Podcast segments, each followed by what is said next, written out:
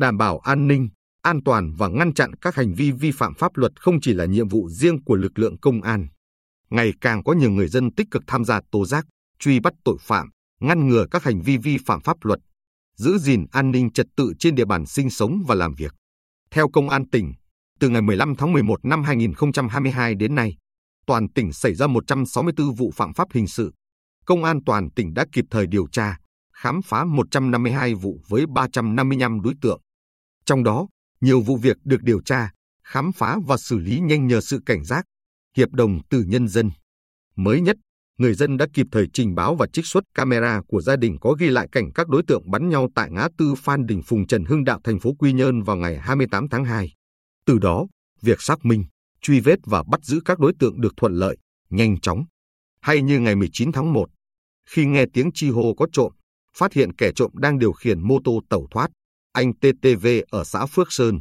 huyện Tuy Phước ngay lập tức nhảy lên phía sau xe máy của kẻ trộm, dùng tay kẹp cổ, quật ngã, ngăn chặn hắn chạy trốn. Tại hội nghị tổng kết công tác phòng, chống tội phạm, tệ nạn xã hội và xây dựng phong trào toàn dân bảo vệ an ninh Tổ quốc năm 2022 được Công an tỉnh tổ chức ngày 28 tháng 2. Nhiều tập thể và cá nhân được nhận bằng khen và giấy khen vì thành tích xuất sắc trong phong trào toàn dân bảo vệ an ninh Tổ quốc giai đoạn 2020-2022 của Bộ trưởng Bộ Công an, Chủ tịch Ủy ban Nhân dân tỉnh và Giám đốc Công an tỉnh. Ngăn chặn các hành vi vi phạm pháp luật, tích cực vận động tuyên truyền mọi người nâng cao ý thức pháp luật là nhiệm vụ chung của tất cả mọi người. Nhận bằng khen của Bộ Công an cho nhân dân và cán bộ xã Phước An, huyện Tuy Phước về thành tích xuất sắc trong phong trào toàn dân bảo vệ an ninh Tổ quốc, ông Huỳnh Tấn Dũng, Chủ tịch Ủy ban Nhân dân xã Phước An, phấn khởi nói, bằng khen này là động lực để chính quyền và nhân dân toàn xã tiếp tục cùng nhau nâng cao ý thức chấp hành pháp luật, kịp thời hòa giải các mâu thuẫn từ sớm, cũng như đa dạng công tác tuyên truyền, vận động. Từ đó, có nhiều tin báo có giá trị liên quan đến an ninh trật tự, góp phần ngăn chặn, đấu tranh hiệu quả với các loại tội phạm.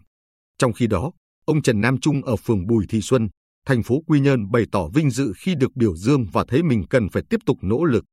Ông Trung nói, chỉ cần chúng ta để ý một chút, trách nhiệm một chút thì những mâu thuẫn trong nội bộ nhân dân sẽ được hóa giải kịp thời. Những hành vi chưa đúng cũng sẽ được điều chỉnh, ngăn chặn. Chúng ta là tai mắt của công an thì tội phạm khó có cơ hội hoành hành. Đại tá Võ Đức Nguyện, Giám đốc Công an tỉnh, khẳng định nếu không tăng cường các biện pháp nghiệp vụ của ngành, không phát động phong trào toàn dân bảo vệ an ninh Tổ quốc sâu rộng, không có sự hiệp đồng trách nhiệm của quần chúng nhân dân trong đảm bảo an ninh trật tự địa bàn thì việc phát hiện, đấu tranh, phòng chống tội phạm sẽ không hiệu quả.